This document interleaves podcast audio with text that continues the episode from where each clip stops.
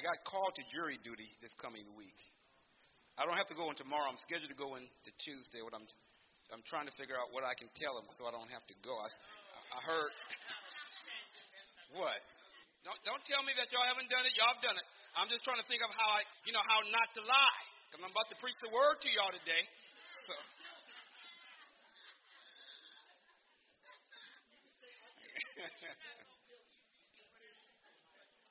I'm say I just plumbed and lost my mind. I can't serve.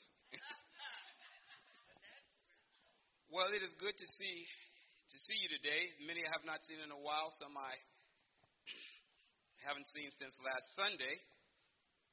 Some I have not seen since last year. but it is good to see you. Today I have a message that's that's the same, but yet yet it's coming from a different passage today, one that we don't normally you don't normally hear read during uh, Easter Sunday, but I'm going to be preaching from that passage today.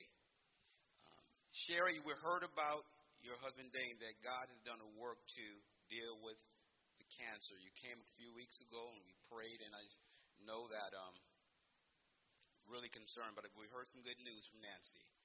Thank God. Let's give the Lord a hand for, for that. Amen. Thank you so much. But it's always good to see my old neighbors in the house, the Smith family, and oftentimes give recognition. Y'all now y'all know that Sandra is a principal at, at Redwood, so if y'all get out of line, so and if y'all need something built, if y'all need some engineering work, you got the son Chuck's son right behind her, Derek, the engineer. I think you have something to do with the Rocky Graham Park, didn't you, Derek? Yeah. All right. So, yes. So, I want to thank God for that. Would you stand with me, please? Today, Lord, we are grateful to you for your wonderful kindness and your wonderful love. And we do thank you for being with us and blessing us. And for the devotion, we're grateful that we can play instruments in church. It's not a sin.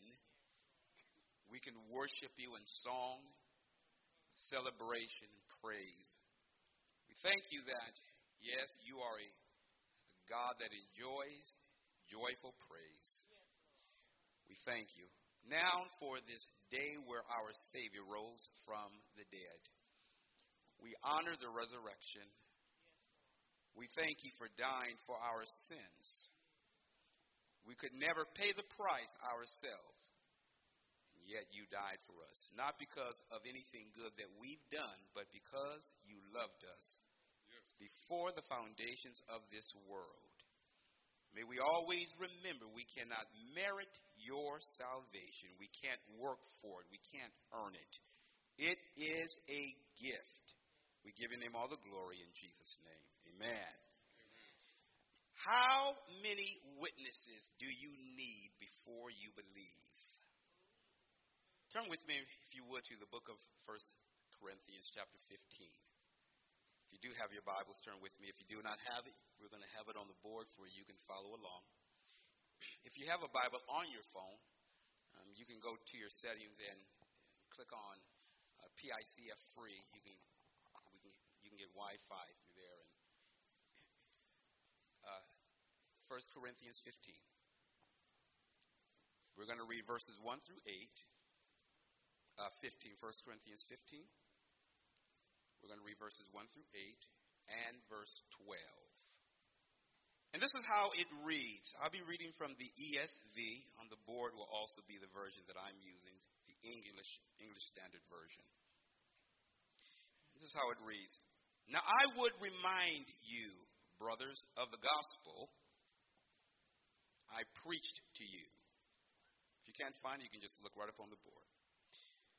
Which you received, in which you stand, and by which you are being saved, if you hold fast to the word I preached to you, unless you believed in vain.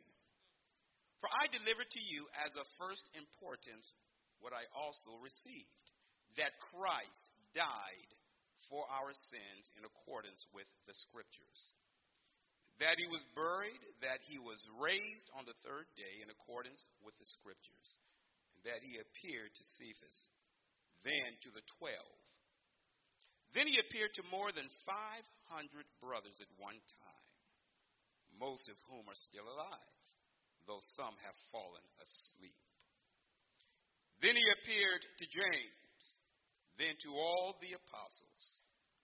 Last of all, as to one untimely born, he appeared also to me. For I am, actually, I'm going to go to verse 12. That's 9. Verse 12. Now, if Christ is proclaimed as raised from the dead, how can some of you say that there is no resurrection of the dead? How many witnesses do you need before you believe? That's my title. How many witnesses do you need before you believe? One credible witness can be sufficient to sentence a person to jail. One credible witness. Two credible witnesses can be enough to sentence a man to death.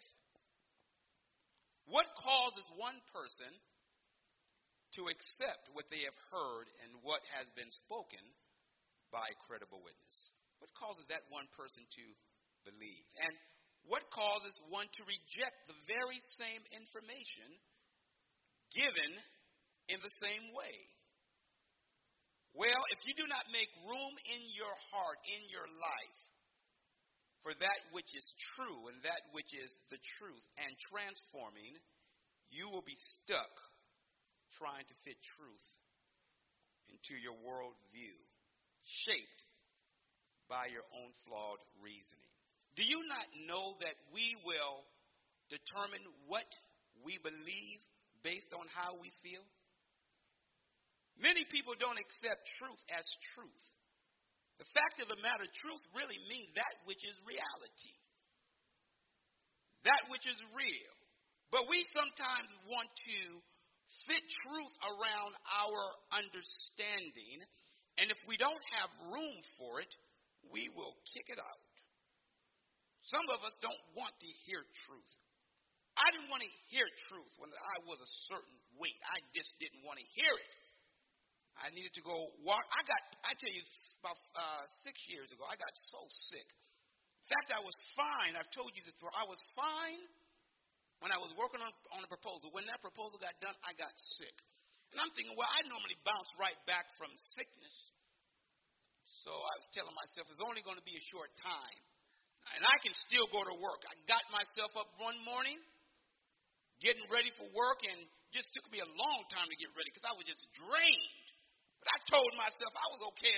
I was feeling well enough to go. Walked down the stairs, I told myself, you know, I'm just going to sit on the couch briefly before going to work. I sat on the couch the rest of the day sleeping and couldn't hardly move. And a week passed and couldn't go. Two weeks passed, and I'm starting to get a little concerned right now because I should be better. Three weeks passed, still sick, and now I got vertigo. Tried to go to the office, couldn't make it in. One Saturday, I said, I'm tired of being in this house. I feel better today. Got myself ready and went on a walk. Didn't tell my wife I was leaving, just left and went on this walk, long walk.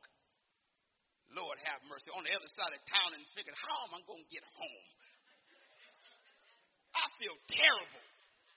Didn't tell my wife I was leaving. My head spinning. Don't know it's hot out here. Lord Jesus, how I'm going to get home. Finally made it home. Exhausted. Supposed to be preaching the next day. Sat on the couch and didn't move the rest of the day. Slept there late into the night. Said, told my wife, I want to know. Why did you do that? What was wrong? I told myself I was feeling better. Lying to myself. Because I felt I could do it. Why? What causes us to not be truthful? Because it doesn't often fit into what we feel. Truth is truth. Our society places more value on the senses and their own personal experience than the Word of God. Do you not know that God's Word has never been proven false?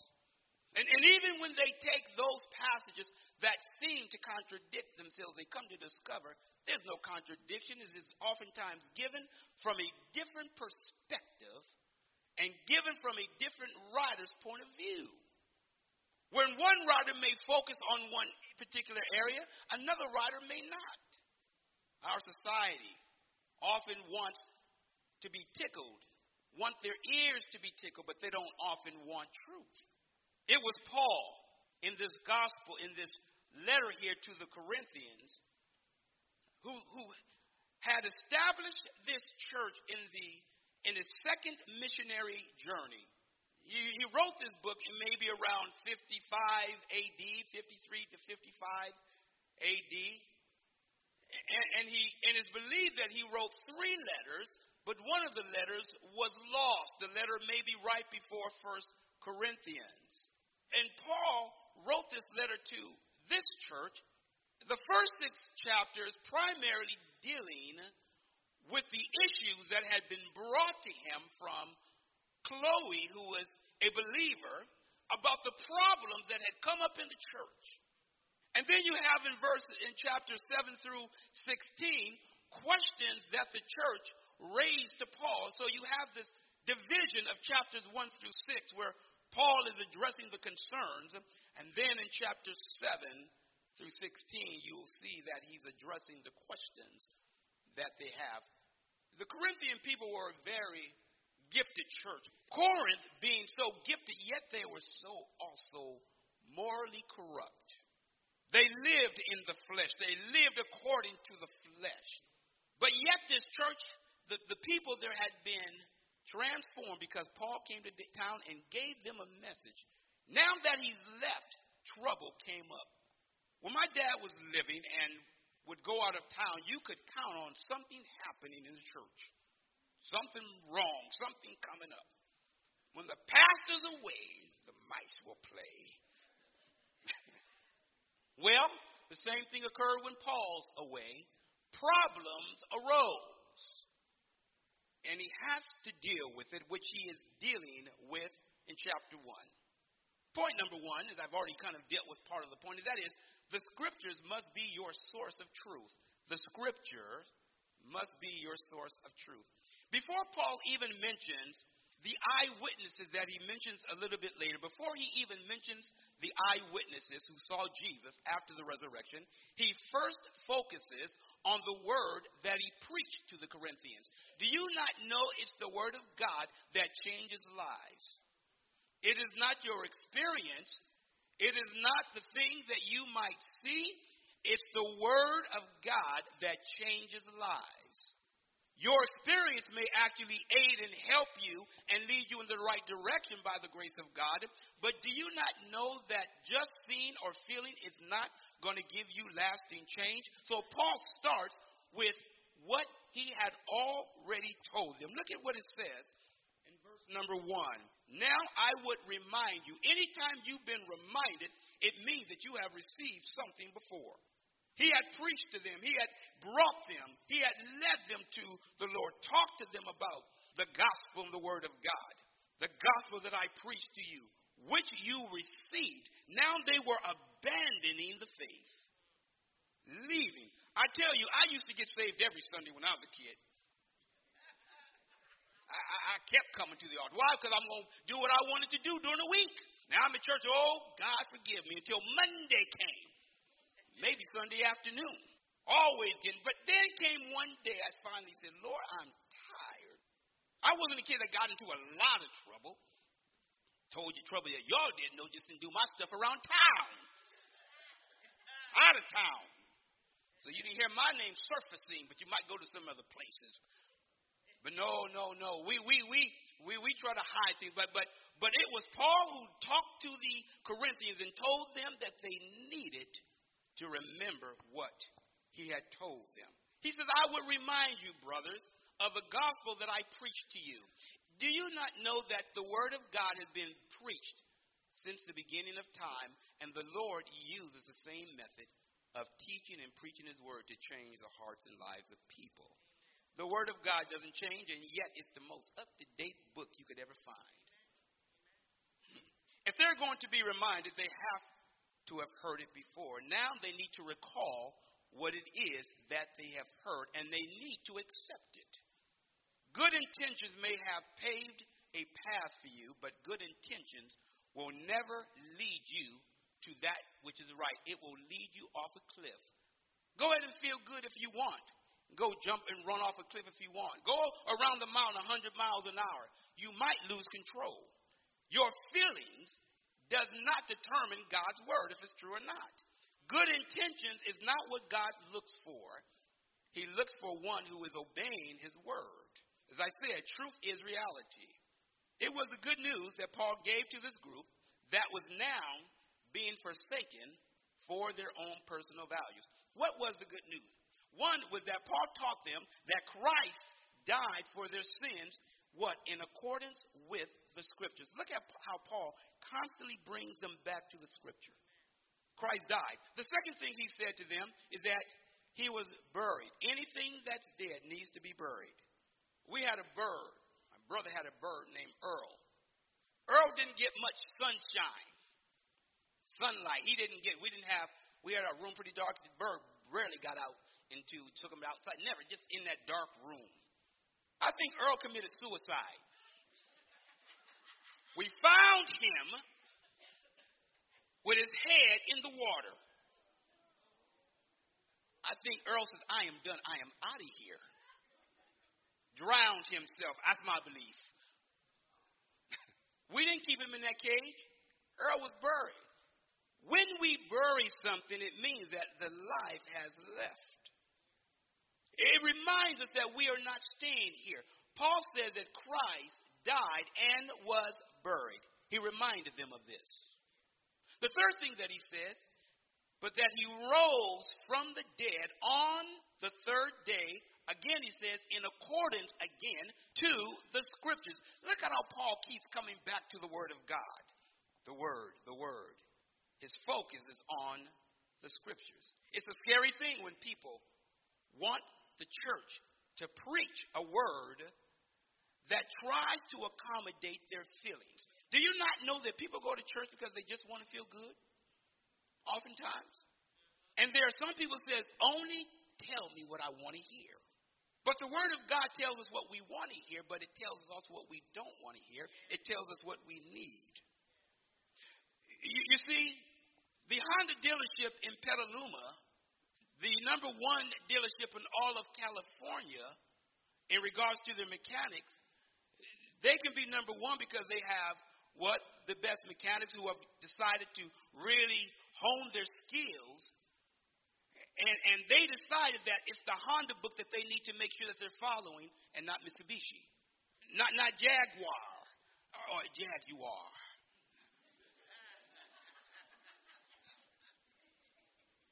It's not the Cadillac or the left. They, they, they, they focus on that which is a Honda. And when there are updates and upgrades, they go to Stockton to the facility and they get whatever new training that they need and take it back. What I mean they're number one? They have the fewest recalls in all of California. How do I know that?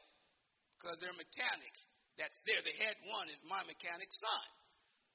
Told me, and, and, and this, this youngster, he's the youngest mechanic that's a supervisor for Honda in the state of California. Number one, they have honed their skills. So what have they done? They've gone to the book and have studied and have trained, he's trained them what they need to do. Oh, they have recalls when something goes wrong. But it's important to note that they stay with their manual. When people want the church to change manuals, that's a problem. When, when they want us to preach from a different uh, book or current events, well, we can bring up, but that, that's not the book that we primarily use for preaching. It's the Word of God. And so people can get upset and angry leave the church because they were talking about me. No, it's the word of God that brings conviction. I've been called sometimes, Pastor, how did you know that you were talking about me? I wasn't at your house last night. I was out on no party line. Y'all remember the old party line back in the day? Pick up the phone and call somebody, two or three people on the line. Well, if you accept the word, the Lord as Savior, you won't be stuck. You, you, you can accept the word and whatever God says, you can allow it to change you. But when you try to change the word of God because of how you feel, you're going to always have a problem. So Paul tells them what he told them before. It was according to the scriptures. Let me get to point number two. More than enough witnesses. In 15, chapter 15 of 1 Corinthians, 5 through 8 and verse 12 is where I will take this next portion. Uh, Paul tells the Corinthians that while they seemed to have forgotten what he had told them and needs to address their wavering spirit and their wavering life, even now, after the resurrection of Jesus from the dead, he continues in giving supportive and supporting evidence. Do you not know that if a person does not believe something, it really doesn't make a difference how much evidence you show them? There are times when people says, I won't believe the evidence. You can tell them, but it's, it's right here. I don't care. It doesn't fit. Paul gave the Corinthians proof. Now let, us let's, let's briefly go through this. He, he tells them that Jesus, when he rose from the dead, appeared to Cephas. Who was Cephas? Cephas was Peter, Simon Peter, another name for Peter. Why would it be important for him to note this? Well, one is that Peter was an apostle. He was one of the 12 disciples of Christ. And, and Peter was one of the ones who said, If all of the others, Lord, leave you and forsake you and abandon you and deny you, I'll never do it. Lord says, Peter, yes, you are. You're going to leave me. You're going to deny me, just like all the rest. And they'll say, Oh no, we're not, Lord. We're not going to. We're not going to deny you. You remember the fires that just happened up in the North Bay in Santa Rosa, and we were like on alert in Rohnert Park. One of my friends that lived in one of the canyons there in Rohnert Park told me that some of her neighbors had been there for a long time. Said to her, "We we're not going to leave. We're going to stay right here. And lo and behold, an alert came, and she said some of them same numbers are flying past her, trying to get out of there. There are things that can happen that will change your mind. It was Jesus who appeared to Peter. Why Peter? Because Peter, having denied him, broke down and cried. He was sorry that he denied Christ. And he needed to be encouraged. You know, when you've really blown it, you've royally blown it, you need to have a person come to comfort you to say, it's all right. That's not the end. You, you, you can make it better. You can try it again. Peter needs to be, he needed to be encouraged. So he appeared to Peter. Not only did he appear to Peter, Paul says, the Bible says then he appeared to the twelve. He specifically mentions the 12, why, why would that be?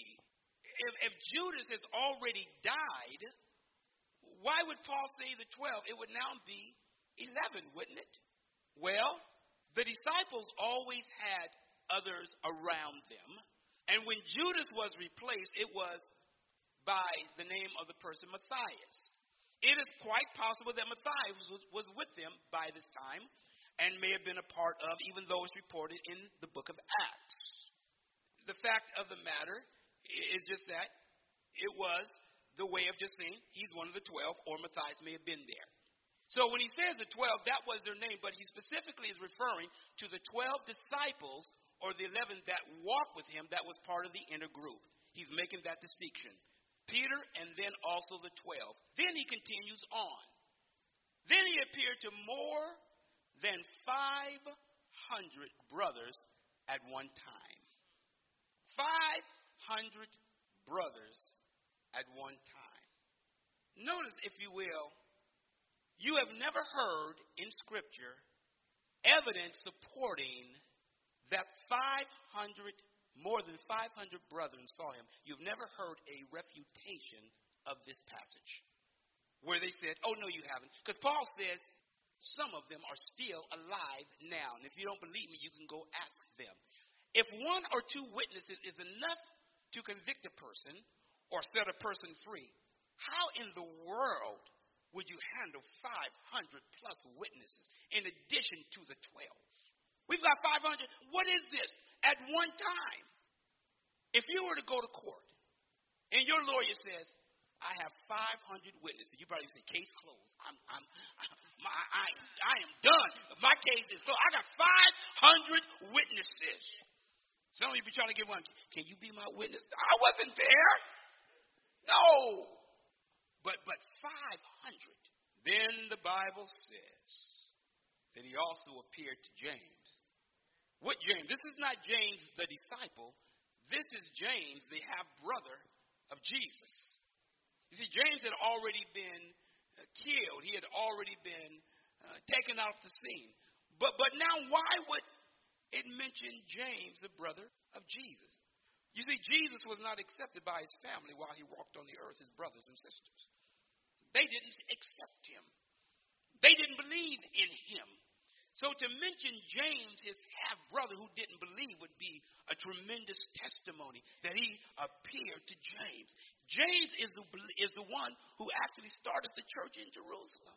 He became a believer. What is it that we need? How many witnesses would be enough for you to change your mind? What evidence and what proof, if a person says, Why haven't you changed? What evidence and what would you say? Why haven't you accepted the Lord as Savior? Most people, rather than going to the scriptures, will say, Because I feel they will give it from their perspective. But if you start away or outside of the Word of God, you already have a flawed testimony. I can say, I believe because the Bible says so. And the Bible has not been proven wrong. It's God's word. I believe because I have based my life on it. Pastor Smart, if you were to change right now, if something was to happen to make you believe, to say that this was not true, what, what would you do? I don't, I, I don't see anything to prove that that's the case. I've got too much evidence in my life to show that God's word is true. The fact that he said it and God cannot lie. When I look at what God has made, I was just talking to my wife yesterday about some organism that scientists have just found that bring this message to a conclusion. The awesomeness of God. That this world didn't just appear on its own.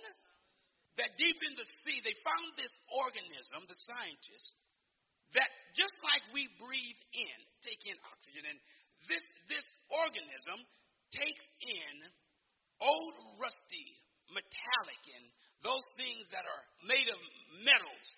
They breathe it in, and when they exhale, they return it to its original form. Just read this. I'm saying, what? And read it again. There's some organisms in the sea they've just discovered that can take material that has been changed, that is right now of no value. They inhale that in, but when they exhale, when they exhale, it comes out in its original form. So they did an experiment. They took some gold, rusted gold, and tried to test. And lo and behold, that when they breathe out, it returned to its original form. Even though small amounts, it was pure gold. Now, don't y'all go trying to dive into the sea trying to get some gold. But what it told me is the awesomeness of God. That there are things that we don't even see, can't even fathom what God has done in creating this world. Do you not know only Earth has in our solar system, it's the only planet that they can show that can sustain life. Nothing else that they found. And yet we're only a speck here. And God can see it all. The Lord has created this world. When we think about his awesomeness and what he's done, I've got the evidence just of the fact of what he's made to see and look at God's glory to know that he's there. Even if I didn't have the word of God, the Bible said you can just look at creation and see there's a God. Now we have God's word to say how we can have a relationship with Him. The fact that He died for my sins. The fact that He rose on Easter. The fact of the matter that the group in the, the Corinthian people were denying, beginning to, to leave the faith, and Paul had to remind them, and then gave them com, uh, convincing proofs.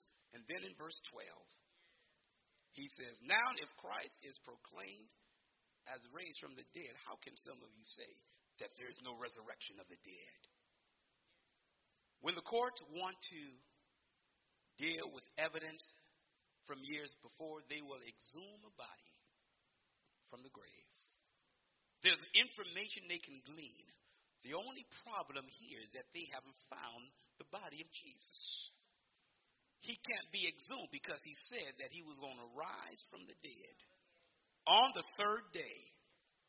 And, and, and, that has been proven true. The fact that they can, oh, the, the, they look for Jesus. They look for him. They pay the soldiers a lot of money to lie. Because if you lost a prisoner, it meant death. None of them died. And yet they told a lie. Uh, the, the disciples came and stole the body. Nah, nah, nah. The Bible says that he rose from the dead. That's what Easter's all about. It's the fact that the Lord paid for your sins by dying. But in order that you might have a, a right to the tree of life, he became the first fruits. He's the first one to die, to rise from the dead, never again to die. He has his glorified body. One day, for those who believe and trust in the Lord, will have a glorified body. This body is going to the grave, but it will stand before God in the judgment. And the Lord will change your body if you if those who have trusted him and believe in him in the twinkling of an eye. Or one day, on one day, I'm, I'm, I'm looking forward to being with him. Not right now, not today. I don't want to go yet. But one day I'm going to be with him. Why? Because I've accepted the word of God, what he's done for me. And you too, if you have not accepted him, it's free of charge. Everybody can afford it. Stand with me to your feet. What's the evidence? How how long? How long would you wait? How many witnesses do you need before accepting the fact that he gave himself? I want to encourage you today to look at the evidence. And wherever the evidence leads, to make your decision based on that. Let the evidence lead you that which is true. It was Paul who said that he's risen. He's risen. And it's the word of God that he's given to us. Today, Lord, there are people in this place that we know have not said yes to you. Today, we are praying that they will say yes. And let me say this as I continue to praise that. If you were to say, Lord, forgive me of my sins, I accept you as my Savior. I may not understand it all, but I want to be with you throughout all eternity. I accept you as my Lord and my Savior. Forgive me of my sins. In Jesus' name. That's all. And began to live for Him. You are saved.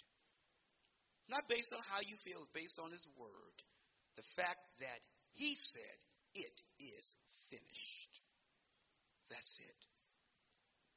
We pray that, Lord, people will say yes. They'll be able to recognize that there are things that we may never fully grasp until you come back.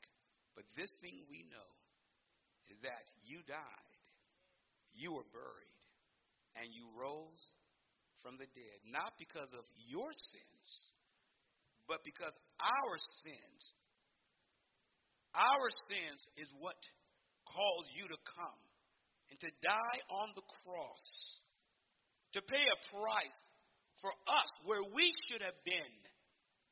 But you did it for us. You rose with all power, and now today you sit at the right hand of the Father, making intercession for us. And we thank you for that right now. So, Lord, today we accept the finished work of Christ, acknowledge that there is nothing that we can bring ourselves. You said it was finished. And for that, we're grateful. We're praying that people will say yes to the will of God. We give you glory. In Jesus' name, amen. Have a great Easter. May the Lord bless you.